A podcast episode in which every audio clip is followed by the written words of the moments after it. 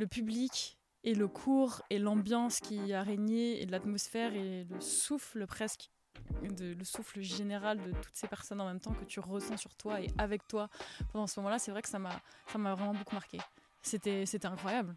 C'est comme si tu ressens des milliers de regards sur toi et peut-être avec l'hypersensibilité, c'est exacerbé. Donc c'est comme si... Et peut-être justement, il faudrait un peu fermer ses pores à ce moment-là pour rester dans sa bulle. Bon là, comme le public était hyper bienveillant, ça m'a aidé, ça m'a porté. Mais c'est vrai que je me rappelle, la première fois que j'ai vu sur un grand court, c'est comme si j'avais 50 000 coachs. On dit d'eux qu'ils ont un mental de champion, un mental d'acier. Mais la vérité, c'est que tous les athlètes de haut niveau ont traversé des moments difficiles, des moments de doute, des remises en question. Pour un athlète, prendre soin de sa santé mentale est une nécessité. Et à ce sujet, il y a plein de choses à raconter. Je suis Guillaume Decvive, cofondateur de Mocha.care, et vous écoutez Les Secrets du Mental. Dans ce podcast, vous allez entendre des sportifs de haut niveau qui nous partagent leurs mauvaises passes, leurs passages à vide, ces moments dont on ne parle généralement pas. Vous allez aussi découvrir comment ils prennent soin de leur mental au quotidien. C'est souvent dans des univers assez éloignés du nôtre que l'on arrive à trouver notre inspiration. Alors je vous propose qu'ensemble, on prenne notre dose de motivation pour nous aussi prendre en main notre santé mentale. Bonne écoute.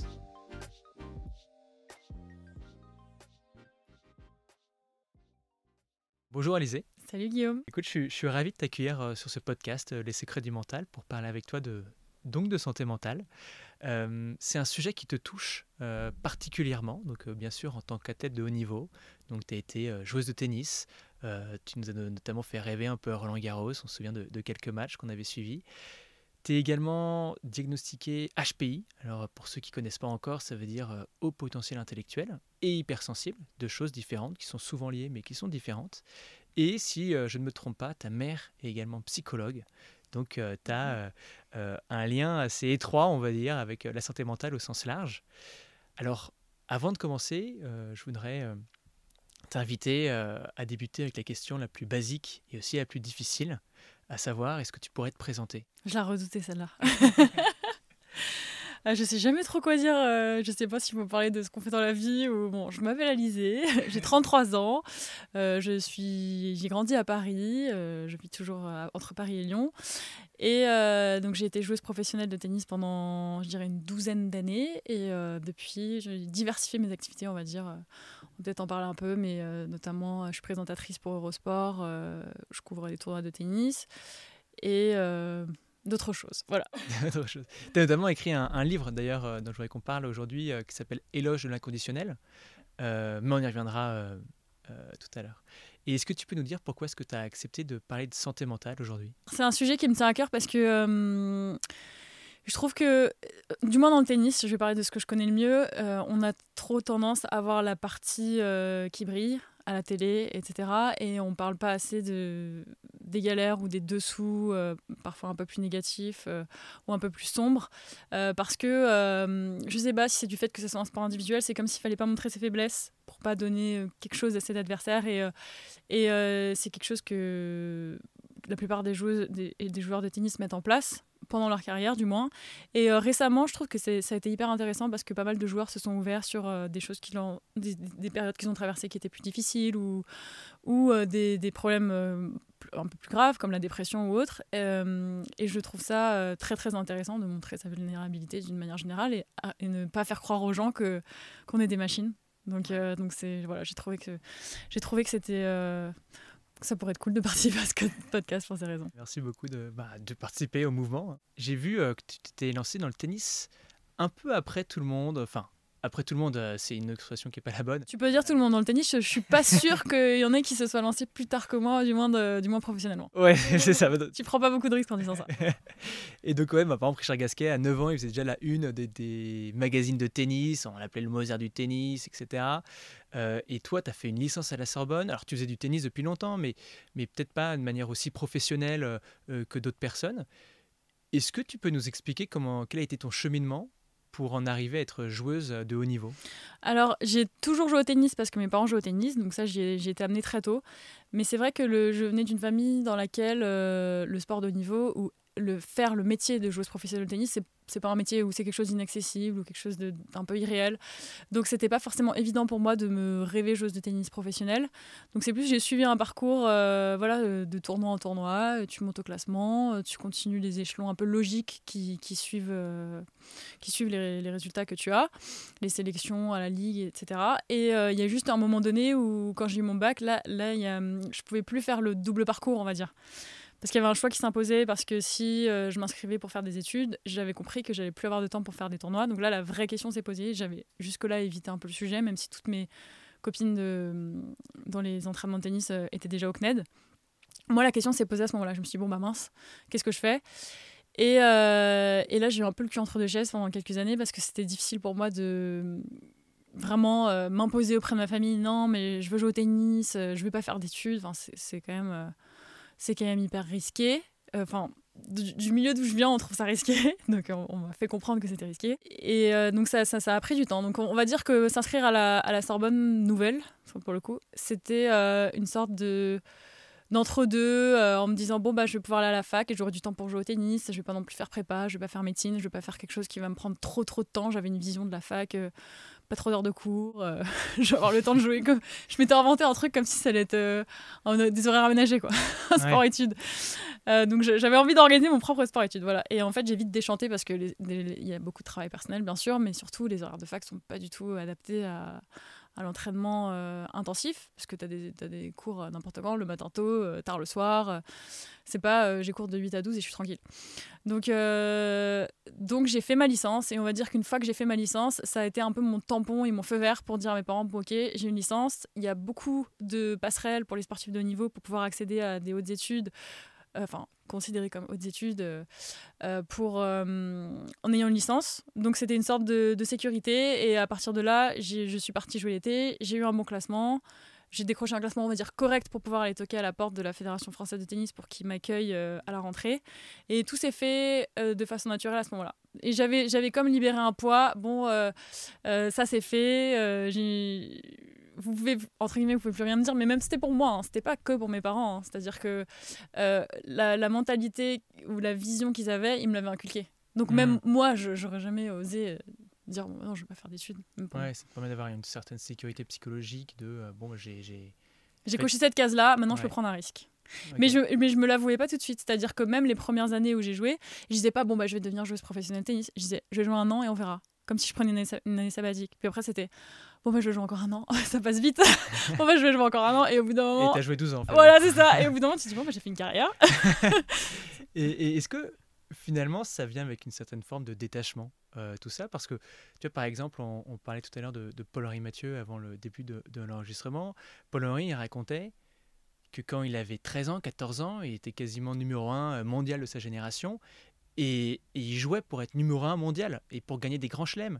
Et d'ailleurs, il a eu une carrière exceptionnelle, malheureusement, qui n'a pas abouti sur des grands chelems, mais une carrière exceptionnelle. Mais cette envie, cette ambition, tout ce travail qu'il a fait pendant toutes ces jeunes années, ça vient derrière avec une pression qui est assez importante. Quand tu arrives à 18 ans, à 19 ans, à 20 ans, on te dit, bah, tiens, tu t'es pas encore en quart, t'es pas encore... Tu vois. Et est-ce que toi, le fait de partir, de commencer un peu plus tardivement, ça te permet d'avoir une approche, on va dire, peut-être que ma question est très naïve, mais un peu plus légère. Alors, j'ai pas eu les attentes extérieures. Comme tu le dis si bien, on attend de lui des choses, comme Richard Gasquet, parce qu'ils sont précoces, parce qu'ils sont forts très tôt. Alors, moi, on m'attendait pas. Mais par contre, la pression, je me la mettais à moi-même. Alors, pas parce que je me disais, il faut que tu réussisses ça ou que tu deviennes très forte, mais c'est juste qu'à l'instant T, sur un court de tennis, ça me tenait tellement à cœur que j'arrivais quand même à me mettre dans des états de tristesse ou de grande déception après les défaites. Je pense que j'ai pas eu la pression de l'entourage, mais quelque part, la pression de l'entourage, c'est aussi ce qui te porte, ce qui te pousse. Et moi, j'ai eu le revers de la médaille parce que comme j'étais toute seule dans mon organisation, il a fallu que je découvre tout toute seule et de me dire, ok, comment on fait, comment on s'entraîne, comment on s'échauffe, par quoi ça passe, observer, trouver les bonnes personnes, essayer de prendre des tips à droite à gauche. Vraiment juste découvrir tout simplement le monde du tennis en général, professionnel, et découvrir le métier, comment ça marche, chose que peut-être eux n'ont pas eu à découvrir. Bon, c'est juste complètement différent. Alors oui, peut-être un peu plus détachée au début, mais au final, surtout dès que j'ai arrêté mes études, je dirais que si j'ai pas eu cette pression-là, à la place, j'avais de la frustration. Okay. Parce que je me disais, j'ai envie d'être là, mais je sais pas comment faire. J'ai envie de... Moi aussi, j'ai envie de jouer au tennis. Moi aussi, j'ai envie d'être pro, mais comment on fait ? Et ça peut pas se faire du jour au lendemain, parce que bien sûr, maintenant de l'extérieur, je me dis, il suffit d'aller sur un cours, prendre un coach et aller s'entraîner et partir en tournoi. Mais c'est pas si évident que ça quand tu viens pas d'un milieu, milieu sportif. Ok. Et toi, tu arrives finalement dans cet univers-là avec une carte un peu à toi qui est d'être haut potentiel intellectuel, donc HPI. Tu as été diagnostiqué assez jeune. Est-ce que pour ceux qui connaissent pas encore de quoi il s'agit exactement, tu peux nous en dire plus ? Alors déjà, il paraît qu'il ne faut pas dire diagnostiquer, il faut dire identifier, parce que c'est pas une maladie. Même si parfois je me demande si c'est... Non. Je me reprends alors, tu as été identifié HPI. Oui, je peux parler de moi sur des choses précises, mais alors la définition, je vais la réciter, quoi. Parce que c'est pas moi la psychologue et c'est pas moi qui écrit les livres sur le haut potentiel. Moi, je peux parler de moi, comment ça m'affecte au quotidien. J'ai une hypersensibilité vraiment extrême, je dirais. Donc ça me fait monter dans des hauts et bas émotionnels vraiment très importants. En fait, c'est vachement dur pour moi de le dire parce que c'est que en lisant un livre sur le haut potentiel intellectuel que je me dis ça fait partie du haut potentiel et ça c'est pas juste ma personnalité. Ok. Ouais, donc, je comprends. Oui, tu veux dire c'est... Et donc là, presque... on te demande de définir le tout à partir de la partie. Oui, c'est ça. Et donc moi, je peux tout dire ce qui me correspond, mais je sais pas ce qu'il faut surligner en jaune sur ce que je suis, sur ce qui appartient à HPI. Donc je me dis mince. Non mais alors si tu veux, moi j'avais demandé à des psychologues de Mocha.care. Tu peux me citer des caractéristiques, je peux te dire oui ou non, et je peux t'expliquer. Et là, je peux donner plein d'exemples. Par contre, ça, je serais forte. Non, mais trop bien. Si tu veux, comme ça, on peut partager. À ceux qui nous écoutent. Donc nous, les psychologues de Mocha.care à qui j'ai pu en parler un petit peu du HPI, ils nous ont dit que ça se caractérisait, on va dire, par 4 spécificités. La première, c'est la difficulté à canaliser sa pensée. Donc ça va être une pensée en arborescence, le sentiment de partir un peu dans tous les sens. La deuxième caractéristique, ça va être la difficulté à gérer ses émotions, et ce que tu nous disais à l'instant. La troisième, celle à prendre des décisions, et justement parce que on va envisager tous les possibles. Et la quatrième, c'est la difficulté à débrancher son cerveau avec ce sentiment de finalement un peu jamais s'arrêter de penser. Et d'ailleurs, donc je disais ton livre, donc Eloge de l'inconditionnel, et quand tu nous partages tes pensées quand tu es en match. Et parfois, on sent que les pensées en fait, prennent un peu le dessus et tu n'arrêtes pas de penser à 50 000 choses en même temps, ce qui, dans certains cas, à certains moments, pas tout le temps, peut te faire sortir de ton match. Alors, en quoi est-ce que tu te reconnais un petit peu dans ces caractéristiques? C'est bien dit, bravo. C'est pas moi.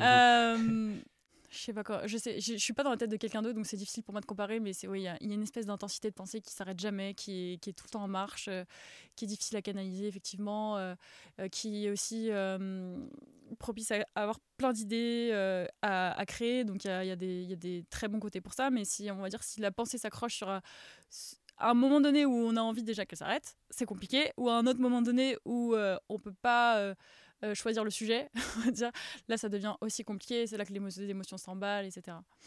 Mais c'est vrai que c'est assez envahissant au quotidien, alors j'arrive mieux à les canaliser aujourd'hui. Mais est-ce que tu as un exemple, par exemple, je sais pas, dans un match, tu peux nous décrire un petit peu, je sais pas, un moment où ça t'a servi, peut-être tes capacités d'analyse ou l'intuition, et des moments où ça t'a un peu desservi? En fait, attends, j'allais te dire un truc. Tu vois, je commence à des trucs. En fait, j'ai fait une interview sur les HPI, je sais plus, 1 ou 2 ans. C'est comme si je peux avoir un milliard d'idées en même temps, tu vois, et ça saute. Et par exemple, là, je vois ton casque et ça me fait penser à quand j'étais dans l'avion avec mon copain de jour et qu'il écoutait un casque et qu'en même temps, je me disais, moi, j'aurais dû brancher mes écouteurs. Et en fait, je peux aller à l'infini comme ça. Et après, je me dis, et là, après, je vais penser écouteurs. Et après, ça va me faire penser à la gourde. Et après, à mon livre. Et après, au téléphone. Ah oui, tu te rappelles le téléphone la dernière fois que j'avais pas. Enfin, et je pourrais là, ça n'a aucun sens ce que je dis, mais je pourrais vraiment le dire à haute voix, tout ce qui se passe par ma tête, et ça va à l'infini comme ça, non-stop, super vite. Ok. Voilà. Non mais c'est un peu ce que tu décrivais dans ton livre quand tu disais en fait au tout début de ton livre, par exemple, tu dis je commence à battre une joueuse qui est mieux classée que toi, tu la bats 6-0, et en fait le set d'après tu commences à regarder le drapeau, est-ce qu'il est bien vissé, est-ce qu'il y a un mécanicien qui est venu, tiens, il y a quelqu'un dans le public qui a tel chapeau, etc. Et on sent que tu as du mal finalement à revenir un petit peu, à te reconcentrer. Ouais, c'est ça, c'est comme une toile de fond où je pars dans plein d'analyses ou plein de pensées, où ça fait des liens entre plein de choses et ça m'emmène dans des espaces-temps, dans le passé, dans le futur, avec des... Mais vraiment, ça n'a aucun rapport et ça, c'est tout le temps. Donc c'est vrai que quand tu joues au tennis, c'est un peu plus compliqué parce que ça te fait penser à autre chose très vite. Ouais. Mais... c'est là où le tennis est génial, c'est que dans les moments de concentration intense, quand j'y arrive, ma tête s'arrêtait et c'est pour ça que c'était hyper addictif pour moi. Mais le problème, c'est que ça peut pas durer tout un match. Ouais. Donc je pense que c'est ça que je décris dans mon livre au début, c'est que donc il y a des moments de flow où ça s'arrête et là je suis vraiment dans l'instant présent. Et mais après je pense que ça arrive à tout le monde, hein, d'une manière générale, hein, ça au tennis. C'est peut-être un peu plus marqué. Ouais, bah, c'est vrai que je pensais à des joueurs comme Djokovic ou Nadal. Djokovic, on l'appelle souvent, on le qualifie souvent d'automate.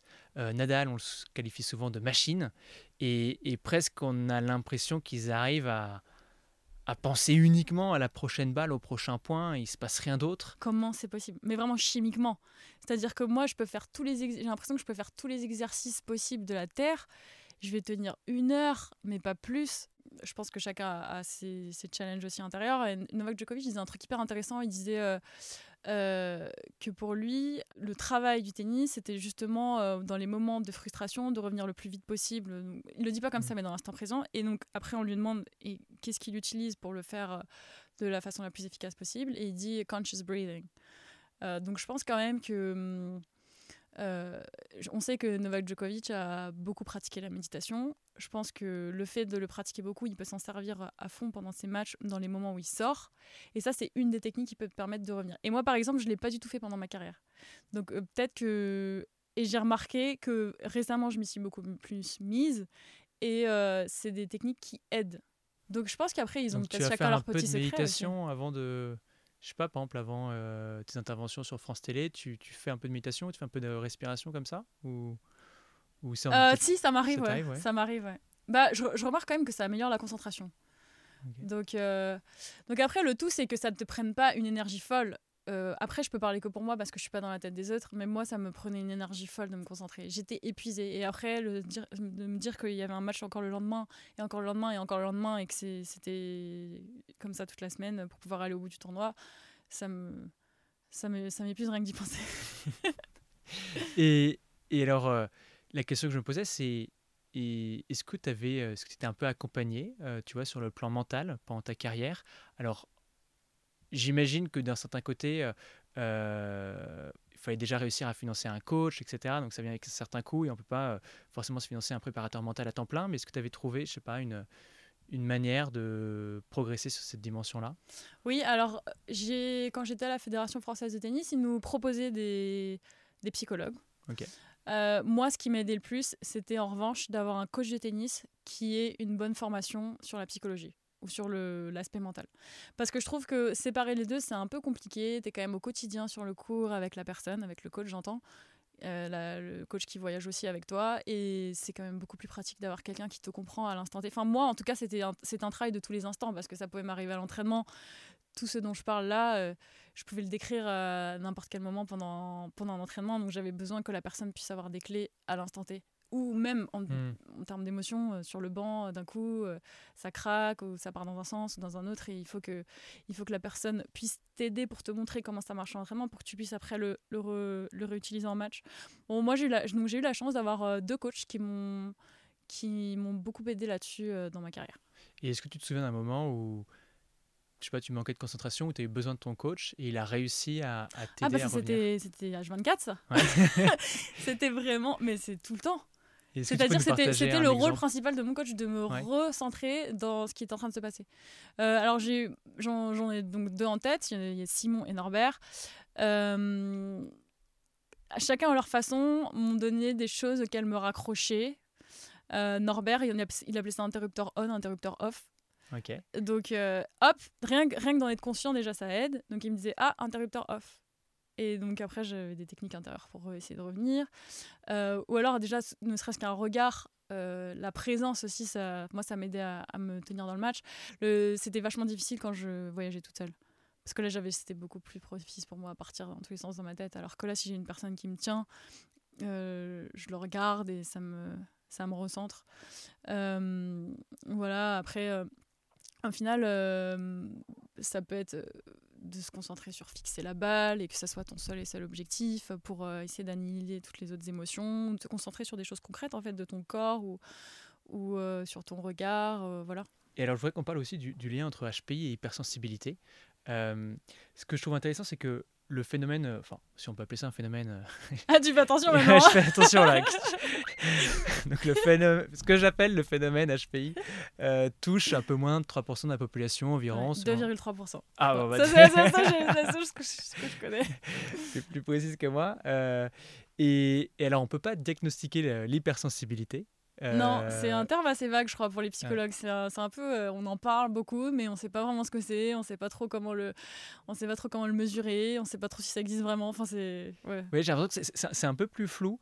Il y a des caractéristiques hypersensibles et on considère environ qu'il y a un tiers de la population qui aurait des caractéristiques hypersensibles. Alors après, du coup, c'est que tu es plus ou moins hypersensible. C'est pas, entre guillemets, on-off ou oui-non, quoi. Donc, j'ai demandé à nouveau au psychologue de Mocha.care de m'éclairer sur l'hypersensibilité. Et alors, ce qu'elle me disait, c'est qu'il y avait les différentes caractéristiques, on pouvait les résumer par l'acronyme DOES, D-O-E-S. Donc là, attention, mon accent anglais va rentrer en scène, c'est pas le plus beau de la Terre. Donc D pour Depth of Processing, donc la profondeur de traitement. Et là, l'idée, c'est donc le fait d'analyser en profondeur les moindres détails. Le O, c'est pour Overstimulation, donc la surstimulation, qui peut conduire à se sentir rapidement noyé, dépassé par l'info. Après, le E, c'est pour Emotional Reactivity and Empathy, donc la réponse émotionnelle et l'empathie, et donc la capacité à ressentir toutes les émotions des personnes autour de nous et avec qui on va interagir. Et le S, c'est pour Sensing the Subtle, donc hyper-sensorialité, et donc une acuité très fine qui peut toucher l'un ou plusieurs des cinq sens. Est-ce que tu te reconnais, tu vois, un petit peu dans différentes caractéristiques de cette hypersensibilité et... je me reconnais dans toutes. Je me reconnais dans toutes. Après, si tu veux, je peux t'en parler peut-être d'une en particulier. Mais je dirais pas que forcément... je sais pas si c'est vraiment l'analyse qui fait l'hypersensibilité, parce qu'il y avait ça au début. Je crois que tu as parlé d'analyse, de... Oui, profondeur de traitement. Oui. Profondeur de traitement. Moi, c'est comme si pour moi, c'est quelque chose d'inconscient. C'est-à-dire qu'il y a des choses qui te... C'est comme si tout te transperce plus... que ça va être les sons, le bruit, un détail, un mouvement, une respiration, et les informations vont rentrer à l'intérieur de toi, à l'intérieur de moi, si je peux parler de moi, et donc te donner des informations sur ton environnement. Tu vois, ça se fait tout seul, je sais pas comment expliquer. Ouais, c'est quelque chose d'un peu subi finalement. Quelque chose de vraiment presque inconscient. C'est-à-dire que tu as emmagasiné plein d'informations sur un environnement à un moment donné, mais tu n'as même pas forcément remarqué. Et après, oui, si tu y repenses, tu peux dire « Ah oui, j'ai plein de choses à dire sur ce que j'ai vu ou ce que j'ai vécu, mais sans avoir eu à y penser. » Est-ce que ça peut être gênant au quotidien ? Et est-ce que si ça peut être gênant, est-ce que tu as appris à le gérer ou...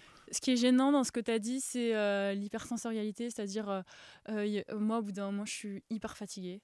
J'ai envie de silence, de mettre des boules de caisse, d'être toute seule. Parce que, par exemple, je ne peux pas faire trop de sorties sociales tous les soirs. J'ai besoin d'organiser mon temps parce qu'au bout d'un moment, ça explose. Je peux partir dans presque une crise de larmes juste parce que j'ai trop stimulé mes sens. Donc ça, c'est un handicap. Après, pour moi, c'est un super pouvoir dans la vie de tous les jours, sinon. Du coup, tu peux capter tout ton environnement. Donc, si tu t'en sers, après, ça t'aide pour, on va dire... pour surfer là où tu as envie d'aller. Ouais. Par exemple, si là, j'arrive dans cette salle et je vous rencontre et que je sens un peu... si j'arrive à lire à qui j'ai affaire, bah, je vais pouvoir plus m'adapter pour être... Bon, c'est peut-être être un peu un caméléon ou me sentir comme un poisson dans l'eau dans divers environnements, très différents les uns des autres, parce que je vais capter assez vite de quoi il s'agit. Moi, j'espère qu'on a fait une bonne première impression. J'aurais pas dû prendre cet exemple. Mais du coup, c'est vrai que ça m'enlève une peur quand j'arrive quelque part, on va dire. Parce que je sais que je peux compter dessus, parce que je vais être alerte. Et après, je vais peut-être pouvoir m'adapter assez rapidement. Et alors, ça me fait repenser à un moment de ta carrière. Tu vois, tout à l'heure, tu disais, je suis arrivé au tennis un peu après les autres. J'ai pris les choses un peu morceau par morceau, année après année. Et il y a un moment, tu te retrouves à Roland-Garros à jouer sur le central contre Serena Williams. elle est numéro 1 mondiale. Est-ce que ta capacité d'adaptation, tu vois, t'aide à te préparer? Tu te dis, bon, bah, au moins, ok, je ne joue pas comme comme une pro depuis mes 4 ans, contrairement à beaucoup de personnes, mais bon, moi, j'ai cette arme-là et peut-être qu'en fait, ça va m'aider à...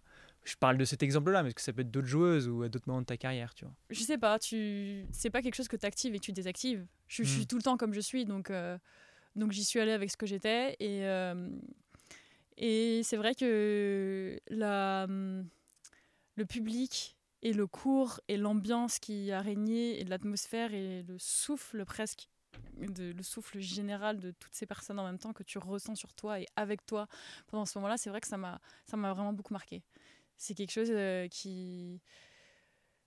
Alors, je sais pas ce dont je me suis servie, mais je sais ce que j'en ai retenu et ce que j'ai ressenti. C'était incroyable. C'est comme si tu ressens des milliers de regards sur toi, et peut-être avec l'hypersensibilité, c'est exacerbé. Donc, c'est comme si...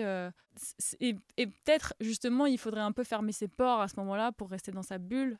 Bon, là, comme le public était hyper bienveillant, ça m'a aidé, ça m'a porté. Mais c'est vrai que je me rappelle, la première fois que j'ai joué sur un grand court, c'est comme si j'avais 50 000 coachs. Tout le monde, les gens, ils te parlent, ils te disent des trucs. Moi, j'entendais tout. Et puis, à chaque fois qu'on me disait un truc, je fermais pas la porte. Je me disais, bon, bah, pourquoi il me dit ça? Non, mais tais-toi, il dit pas ça. Et puis, en fait, il a raison. Et puis, en fait, c'est vrai que la dernière fois que quelqu'un m'a dit qu'il fallait que je fasse ça, bah voilà, j'ai fait ça. Et en fait, ça me sortait du truc. Mais à Roland-Garros, non, moi, j'ai vraiment le souvenir d'une espèce de grand souffle chaud qui te transporte. Et c'était que du bonheur. Oh, bah, génial, ça fait plaisir à entendre que le public français soit porteur pour les joueuses et joueurs. Ouais, il y a une question que j'aime bien poser dans ce podcast, c'est est-ce que tu peux nous partager peut-être le moment le plus difficile de ta carrière? Je sais pas, j'ai pas un moment précis comme ça, à part je peux prendre toutes les défaites avec balle de match, ouais. Ou les défaites en grand chelem. Les grands chelems, j'y mettais toujours plus d'importance, donc c'était toujours encore plus dans les hauts et encore plus dans les bas selon le résultat, victoire ou défaite. Mais sinon, moi, ce que j'ai trouvé vraiment difficile, et quand on parle de difficulté dans ma carrière, c'est pas forcément un mauvais souvenir, c'est les moments où j'avais pas de coach, où j'étais seule, où j'avais pas de solution, de structure. Comment retrouver quelqu'un, comment retrouver la bonne personne. Et là, j'étais proche du désespoir. Désespoir dans le sens où j'avais plus d'espoir. Je me disais, non, mais là, je vais jamais retrouver quelqu'un, c'est impossible, c'est trop dur. Et puis, comment je vais le payer? Et voilà. Et là, c'était une montagne infranchissable à ce moment-là.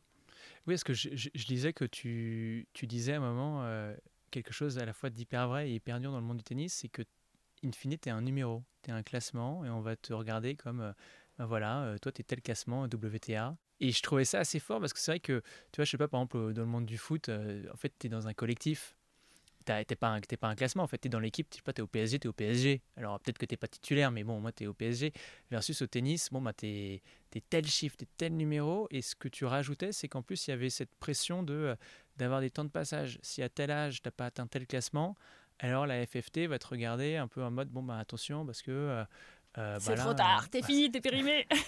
Ouais, on sentait en tout cas cette pression qui vient en plus de gagner son match, quoi. Ouais, ah non, c'est hyper vrai. Moi, ça m'a beaucoup battante. Et c'est fou parce que quand j'y repense, j'en vois des moments de ma carrière, donc je sais exactement quand c'était, en quelle année, en quel mois, avec qui et où. J'avais 23 ans et je me sentais vieille, finie, ratée. C'est trop tard. C'est vraiment, c'était une fatalité. Et c'est triste quand tu y penses. Et donc, je te raconte même pas quand j'avais 25 ou 26 ou 27. Hein. Alors ouais. Là, c'était comme si j'avais complètement dépassé l'âge. Et c'est quelque chose qu'on te fait souvent sentir au tennis. Alors, je sais pas dans les autres fédérations, dans les autres pays, mais en France, c'est vraiment... Enfin, en tout cas, moi, dans ma génération, c'était ultra présent. C'était les années de naissance de chaque personne. C'était toujours comparé. Ah, si moi, j'étais de 1990. Ah non, mais elle, c'est 1991, 1992. Et puis, moi, par exemple, quand je suis rentrée à la Fédé, il y avait des règles aussi. Ah, à partir de 90, cette année, bah, on ne va plus vous payer à manger. Les 91, on va leur payer à manger. Et puis, parce que maintenant, en gros, on investit, on le prend comme ça. On parie un peu moins sur vous. On va dépenser moins d'argent pour vous.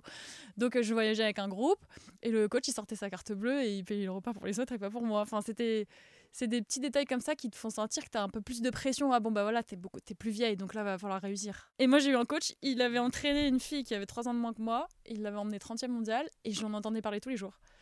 Et c'était pesant au bout d'un moment. Je sais pas si j'ai raconté ça dans le moment que t'as dit, mais donc ça m'a tellement pesé un moment, ce qui était de 93, mode 90. Je suis rentrée dans ma chambre d'hôtel et là, j'ai pris toutes les filles du top 100. J'ai pris une feuille et un stylo et j'ai écrit toutes les années de naissance de chaque fille, des 100 premières filles. Et j'ai divisé par 100 pour voir la moyenne de l'année d'âge. Et j'avais trouvé 6 mois plus vieux que moi ou un truc comme ça. Et j'avais besoin d'un chiffre pour me rassurer, pour me dire, ok, j'ai le droit d'être là.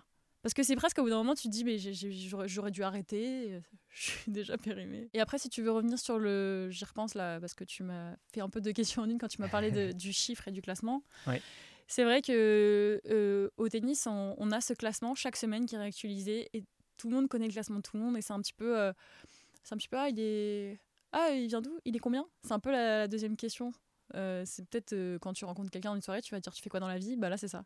C'est il est combien ? Il est classé combien ? T'es classé combien ? Et donc ça devient ton identité et ça fragilise vachement l'estime de soi parce que si t'as un chiffre, un nombre qui te plaît pas à ce moment-là, bah t'as un peu honte de le dire ou tu te sens pas très confiante ou si tu parles à quelqu'un qui est mieux classé que toi et inversement quelqu'un qui est moins bien classé que toi, ça te rassure. Enfin, c'est complètement absurde. Franchement. Non, et en plus ça varie tout le temps donc ça n'a aucun sens et puis c'est la somme de tes 12 derniers mois donc il y a pu avoir des blessures et puis après tout est fait en fonction de ce classement si tu peux avoir des balles, un cours t'entraîner qu'à 2 sur le cours au lieu de 4 aller chez le kiné, est-ce que tu peux rentrer dans le tournoi, est-ce que tu peux réserver, est-ce que tu peux t'entraîner à la Fédération française de tennis ou pas parce que si tu te blesses et que tu redescends sous un tel classement t'as plus le droit de réserver les cours. Et tout est comme ça. Et c'est pas que j'accuse pas la France, hein. C'est parce que j'ai grandi là que j'ai plus d'exemples, mais tout est basé là-dessus. Et en même temps, quelque part, il faut bien des règles. Donc c'est tout à fait normal, quelque part. Mais c'est... Ça vient ajouter de la pression, quoi. Ouais, ça donne une importance folle à ce classement qui devient une obsession. Et toi, cette obsession, elle t'a tiré vers le haut, elle t'a... Je sais pas... C'est comme tout le monde, si tu cours après quelque chose... Mais t'es presque jamais arrivé nulle part parce que je pense que le jour où t'es top 100, tu te trouves nul tant que t'es pas top 50 parce que les autres devant toi, toi sont peut-être top 50. Une fois que t'es top 50, t'as envie d'être top 20 et après t'as envie d'être tant et après t'as envie d'être numéro 1 et quand t'es numéro 1, c'est Igasviatech qui a posté ça la semaine dernière en disant il aurait fallu que je défende mon titre de numéro 1, que je défende parce qu'on parle de défendre du coup parce que c'est comme c'était 12 derniers mois, ce que t'as fait l'année d'avant, t'es censé le reproduire. Sinon t'as raté presque, donc en gros elle a la même sorte de pression à son classement. Il y a un côté ça s'arrête jamais et en fait non, c'est une roue qui tourne, c'est infernal, t'es jamais arrivé nulle part donc si t'es vraiment trop axé là-dessus tu souffres. Et tu gardes des souvenirs positifs quand même de cette carrière. Je dis que des trucs négatifs depuis tout à l'heure. Non mais c'est moi qui t'influence avec mes questions mais... Mais oui mais bien sûr c'est génial parce que tu voyages partout, c'est l'aventure, c'est riche, c'est hyper intense, vivant, t'as des émotions folles, c'est génial. Alors, moi aujourd'hui quand je reparle avec mes amis qui ont raté le circuit mais on est tellement fiers, j'ai l'impression qu'on a vécu une vie de fou. Et vraiment, tu peux nous raconter peut-être une émotion forte, positive, tu vois, que tu as vécue, que je sais pas, tu pourrais partager. En fait, c'est presque les galères de l'époque. Forcément, ça crée des liens incroyables aussi. Et aujourd'hui, je les vois avec un regard où je me dis, c'est génial d'avoir fait ça. Même si sur le coup, c'était des galères. Je dis n'importe quoi, mais partir en Inde avec tes sacs, tu portes tes valises, t'arrives, t'as pas ta valise, il faut que tu t'entraînes. J'avais emprunté le caleçon de mon coach pour m'entraîner parce que j'avais pas de short, des trucs de fou, quoi. Et t'arrives où la chambre, elle est atroce et en fait il y a un moment si tu trouves les bonnes personnes avec qui partager ça, c'est là où ça rend le truc vraiment vraiment cool. Oui, en fait tu prends du plaisir au quotidien et même si c'est des petites galères parce que si tout avait été lisse, c'est facile, si on avait été que dans des hôtels 5 étoiles on aurait beaucoup moins de souvenirs alors que là ça crée énormément de souvenirs super fun. On se rapproche de la fin de cet épisode, est-ce que tu peux nous dire si tu es déjà allé voir un ou une psychologue dans ta vie, dans ta carrière? Oui. Et alors, ma question derrière, c'est il y a beaucoup de personnes qui se posent la question est-ce que je peux aller voir un psychologue ? Est-ce que je suis légitime pour aller voir un psychologue ? Et quel message tu aurais envie de leur partager ? Alors, je pense que ça doit venir de soi, il faut le sentir. Après, moi, ce que je dis parfois à mes amis qui me demandent ou qui me posent ces questions-là, c'est déjà, qu'est-ce que tu as à perdre ? Après, il faut trouver la bonne personne, c'est pas facile. Il faut avoir un bon feeling, il faut trouver la personne de confiance, mais si c'est le cas. Je trouve que c'est vraiment un outil formidable à avoir dans la vie. Je suis pour casser cette idée ou ces barrières de c'est un peu la honte, ou ça veut dire qu'on a un problème, ça veut dire qu'on est malade. Non, pas du tout.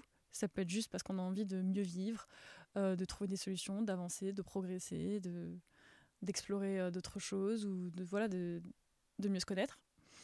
Donc voilà, moi j'ai que des choses positives à dire là-dessus. En tout cas, moi, ça m'a vraiment changé la vie.